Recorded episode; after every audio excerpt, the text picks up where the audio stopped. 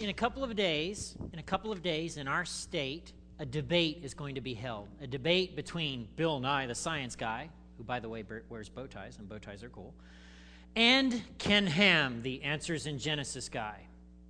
And for the next several days after that debate, our state is going to be in the national news once again Kentucky. Only we will be derided for being backwards and ignorant and stupid and anti science and everything else along those lines that the mainstream media will say. And I want to suggest to you today that it doesn't have to be that way. It doesn't have to be that way. For a lot of people, for a lot of people, uh, evolution and the Bible are contradictory. Science and the Bible are contradictory. So that if one is true, then the other has to be false. Um, I want to remind you what I said the first week this book right here, the Bible, is not a science textbook. It's not. It's the Word of God for the people of God. It's the story, uh, part of the story of God. It's the story of ourselves. The Bible is about who, what, and why. Science, science is not about the larger story. Science is about what, but more importantly, how. Oh, look, a black hole. Isn't that cool? That's a black hole. What, how did that get there? How does those things work? What's on the other side? You know, that's science. Science is concerned with how. And so, uh, to, to dem- demonstrate, in other words, I don't believe that science and the Bible are enemies. I don't. I don't see them as mutually opposing.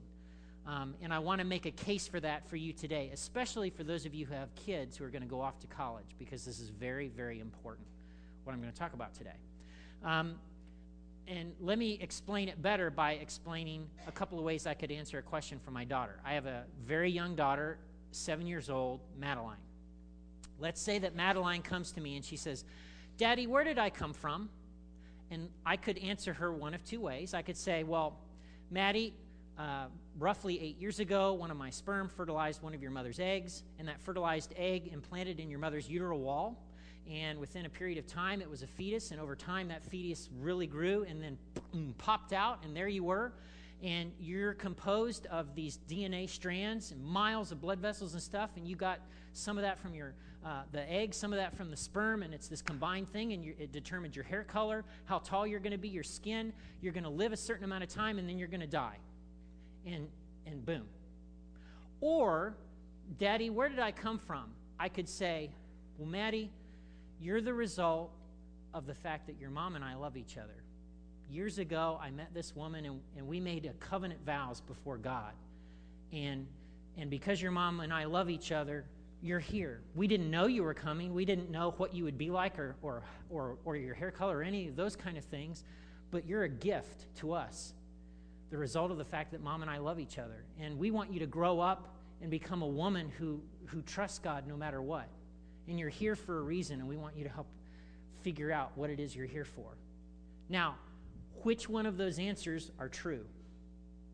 Which one? The first one or the second one? They're both true. So, again, this is what I, I, want you to see today. So, the Bible and science aren't necessarily contradictory. Now, unless, and I'll make this one exception, unless you're talking about materialistic naturalism. I know that's like a big $9 college word right there. Naturalism is this uh, naturalism is the idea that the only thing that's real about the universe is physical matter atoms, molecules, chairs, wood, I mean, matter. That's the only thing that's real. Apart from matter, there's nothing that exists. As a Christian, I can't subscribe to that because I think that there's a part of reality that is what the Bible calls unseen. And that's every bit as real as what is seen and physical. And so, uh, if you're going to be a naturalist, I don't think naturalism or materialistic naturalism is compatible with the Bible. So, what does the Bible exactly say? What should we, what should we cull from Genesis? So, if you'll allow me to go down a little road for a while, I want to make a case for something. So, in Genesis chapter 1, in the beginning, God in the beginning, God. Four of the most important words all strung together. In the beginning, God. Now, some people, some theologians will refer to these first few chapters of Genesis as, get this, myth. Now, if you if by myth you mean a story that explains how things are true, no problem.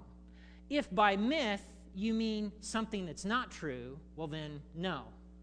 Okay? Are you tracking with me? So so in the beginning, God. God brought into existence the cosmos, everything. Um, and so we affirm that. In our community of faith, Generations Community Church, we subscribe to something called the Apostles' Creed. We say that we believe in God the Father Almighty, maker of heaven and earth. In other words, we believe God made everything that is. All the physical reality that we can see and verify and scientifically discover how it works, and all of the stuff we can't, the unseen part of life in the universe. God made it all. And, and so, Genesis, in, in the first couple of chapters, you know, you got the seven days of creation, and you've got plants and, and, and uh, squirmy things that scuttle along the ground, and you've got waters and expanses and sky and all this stuff that, that goes on. But the thing, the thing that drives it is, and God said, and God said, and God spoke. So God is the one that's doing the creating. And we, as a community of faith, we believe that it didn't just happen spontaneously without God. Everything that's true and real about the universe that we can see through the Hubble Space Telescope is something God did. The other thing about it is that the, the universe, everything that we can see through the Hubble, that's not God. God's not part of creation, God's different from creation. And not only that, but God could have decided not to make anything at all, and God would still be God. The universe could conceivably not exist, and God would still be God, however that works. And so these are kind of some of the things that we affirm as true as Christians, but kind of get muddled when you get into this whole thing of, well, science and the Bible are at war, and, you know, you have to pick camps. And, and, and so I, I want you to see in Genesis, you know, there's God is bringing order out of chaos. And you, of all people, should be proud as Christians because one of the reasons we have all the scientific discovery we have today is because of Christians. Christians in the Middle Ages and then post Middle Ages, believe it or not, were the ones that were driving scientific discovery because Christians were convinced that the universe was orderly. And that because the universe was orderly, you could study it. And because certain things were true all the time, like gravity, boom, you know, every time I drop this, it's going to fall. Every single time. As long as I'm on this, you know, spinning sphere called Earth, gravity's going to work. And so because of that, you can deduce some things. It's like the lady in the video. Because creation is orderly, you can study it. Maybe at the end of it, you can discover something about the one who made it. That's why Christians were so into science, because they thought that science would somehow, some way, tell them something about the creator of the universe. All right? The kicker, of course, in the creation account that's in Genesis is 126. Then God said, let us make human beings in our image to be like us. They will reign over the fish in the sea, the birds in the sky, the livestock, all the wild animals on the earth, and the small animals that scurry along the earth. There they are again, those scurrying animals. So God created human beings in his own image. In the image of God, he created them, male and female. He created them. This is another important component for us Christians. Um, in Latin, it's called imago Dei, the image of God. You and I are not like puppy dogs. We're not like chimpanzees. We're not like giraffes. We're not like fish because we're like God in a way they're not. We may find down the road that we share some DNA strands or any kind of number of weird things, but the fact of the matter is, people have the image of God in a way that non people don't. And that's what makes us unique. And one of the ways, one of the most important ways to think about that is you and I, given the right ingredients and circumstances and the power of the Holy Spirit, we can actually grow up to be like our Heavenly Father. We have the capacity to become more like God. Dogs can't. they can learn tricks, they can do all kinds of things. Who knows? Maybe someday they'll have consciousness. I it, but you know, right? But we're different from them because we have the capacity to be more like God, and they don't. We have God's image. Um, and so it goes on. So God created human beings in his own image. In the image of, blah. In the image of God, he created them. Male and female, he created them. And God blessed them and said, Be fruitful and multiply. Fill the earth, govern it, reign over the fish in the sea, the birds of the sky, the animals that scurry along the ground. And then God said, Look, I've given you every seed bearing plant throughout the earth, and all the fruit trees for your food. And I've given every green plant as food for the wild animals and the birds in the sky and the small animals that scurry along the ground. I hate those animals that scurry along the ground. Everything that has life. And all that is what happened. And God looked over all he had made and saw it was very good. We actually act on God's behalf in ruling and subordinating and bringing order to the world in the way God does. We, because we have his image.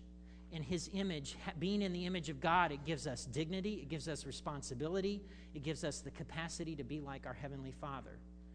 Um, I love the way Rick Warren uh, talks about it. He says, if you want to know the value of being made in the image of God, you need to look no further than to ask, what is something worth? Something, what is something worth? Something's worth whatever someone else is willing to pay for it. And God sent his son to pay for our sins. That shows the value God places on people made in his image. All right? Rick Warren says you'll never meet somebody Jesus didn't die for. So here's where I would make a distinction between the naturalists, or let's just call them what they are, atheists, and say Christians like you and I, or maybe at least a good chunk of us in the room, right? If you believe in blind, random, unguided, purposeless, you know, the material universe is all there is, there is no God, then you're really, at the end of the day, not that much more important than a tree or a whale or a monkey or a dog. You're just a primate a little bit more advanced with posable thumbs. But come on. Who knows what will come up later on down the road. But if, if you're created, if you believe that God made everything and you believe in the and you affirm the image of God, you're so important that God became one of us and died for us. I mean, the value is you can't put a value on it. If you believe that it's blind, random, you know, you're just a naturalist, um, it's just a cosmic accident. I mean, it's random thing that we're here on this spinning ball. Maybe there's some other spinning balls that have intelligent life on it. Who knows? It's just a stroke of chance. You live, you breathe, you die. Congratulations, you're one of the ones who got a life. Good for you. But if you believe the, the, the story of creation that we have in the Word of God, you're here for a reason. You're not, it's not random, it's not an accident. You're here for a reason. Um, if, you, if you're a naturalist, right? If you're a naturalist, there's no good reason to put up with inferior or weaker people. You ought to be doing all the genetic stuff you can to get rid of people with mental handicaps and deficiencies and all that kind of stuff. Why not make it stronger, better? But if you subscribe to what's recorded in the Bible, everybody matters. Everybody who has the image of God, every person. Doesn't matter whether they have a cleft palate, doesn't matter whether they have an extra gene that messes up their ability to do basic math. They have value because they're people made in God's image. Naturalists, um, naturalists do crazy things. Um, there was a guy who was the president of Uganda for the longest, longest time. Um, those of you that are old like me will remember the name Idi Amin. Idi Amin. He was in the news in the 70s. Idi Amin. From 1971 to 1979, the guy slaughtered 100 to 500,000 of his own people. He did. He had six wives, one of whom hacked him off one day, and so at a presidential event, he had her killed and barbecued. Just a primate, right? No. It's a person made in the image of God. You can't do that. Maybe you've heard of the thou shalt not kill. There's a reason for that. It's called the image of God. Right? So, answering the question, where did we come from, is important. And allowing God to speak through the Genesis account and through the Bible is important because it tells us something very important about where we came from and where we're going. And it's important in how you and I teach our kids, okay? When you're talking to your kids, that God made you, God has a plan for you. You're not just an accident, you're here for a reason. Um, I'm going to suggest to you, as your pastor and your friend today, if you want to believe in six literal days in Genesis, you can.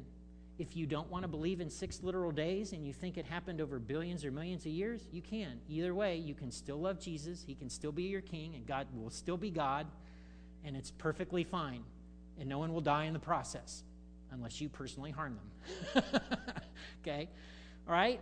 Can you be a Darwinist and be a Christian? Well, I would say you probably can if if you're not a naturalist. Right? You're following me? So, you know, you can say, well, eh, macroevolutionary, all this stuff, yep, that's how it happened. And you can still be a Christian as long as you're saying, well, the only thing that's real and true about the universe is the material part.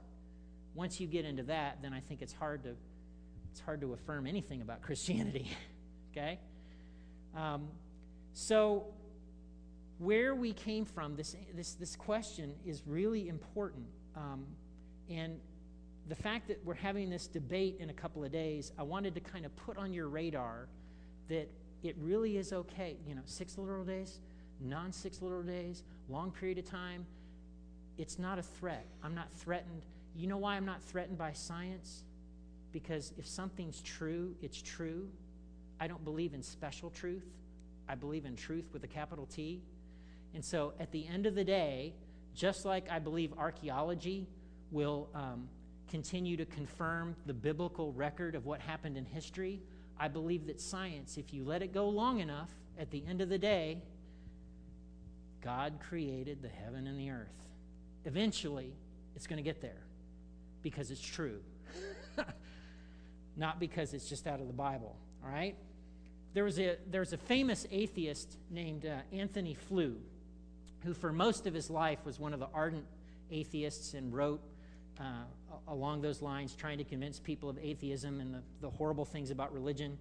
But in the few years before he died, he actually became uh, a theist or a deist of kinds. He didn't become a Christian, so, you know, if you've heard those rumors, those aren't true. But what prompted him to do so was science. And this is what he said The most recent scientific discoveries make it seem likely probable that there is a deity or superintelligence responsible for the origin of life. In other words, here's this atheist as he's aging and he's looking at what we're seeing through the Hubble Space Telescope and, and some of the advances we've uh, had with DNA sequencing and all those kind of things. And he's like, I don't there's something behind this.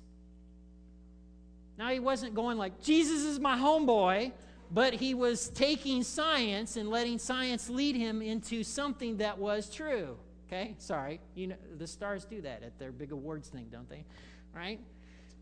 Now, I'm a student of history. I'm a student of history. History is my thing. And I got to tell you that naturalism or atheism has yet to produce the Federation of Star Trek.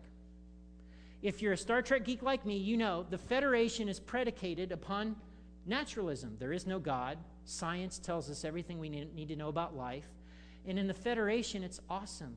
In the Federation, we don't need money. There are no poor people. We've solved all these problems, and we explore the galaxy. Boom, boom, boom, boom, boom, boom, boom, boom, boom. If only that could play out in real life. Naturalism has yet to produce a culture that's like the Federation. In fact, atheists and naturalists, do you know what they tend to produce in terms of culture? Tyranny, oppression, a devaluing of human life, mass slaughtering of people. That's what happens when naturalism or atheists are in control of running culture. Looking through the long view of history, right, in the 2,000 years since Jesus came, Christians have contributed to larger culture science, hospitals. I always get a chuckle when the atheists, they were going to build this uh, monument in Florida, and they were talking about all the hospitals, you know, that atheists do, unlike these religious nuts. And I, and I read the news article, and I was like, all right, there's Central Baptist, there's St. Joe's, there's, you know, there's our Sisters of Charity. I, where's the atheist hospital again? I can't find it. They don't even have one in New York. Want to know why? Because there isn't one. okay? Science, hospitals, schools, orphanages all come on the heels of Christianity in the history of Western civilization. It doesn't come from naturalists because the idea behind naturalism doesn't take you there. The idea that people are made in the image of God and have inherent value is what leads you to heal the sick to take care of orphans and widows, the very thing mapped out by God in the Old Testament. Which is why I think Christianity is far more attractive than atheism, right? Jesus himself put it this way He said, You will know a tree by its fruit, right? So, in the days ahead, as you bounce through life, just remember this weird Sunday when your pastor friend Max laid out for you that science and the Bible aren't in some kind of war. There's no war. Anyone who says there's a war is smoking marijuana. you can feel free to tell them that. That would be great. My pastor says you're smoking marijuana. Try that in college biology 101. That'd be awesome. They'll think what you mean by it is something else, though. Um, so, again, again, we believe that God the Father made heaven and earth, and that makes all the difference. Ideas really do have consequences. And I'm glad that it's true that this isn't a coincidence. God made everything. You and I are here for a reason, and there's a day coming when He will make all things.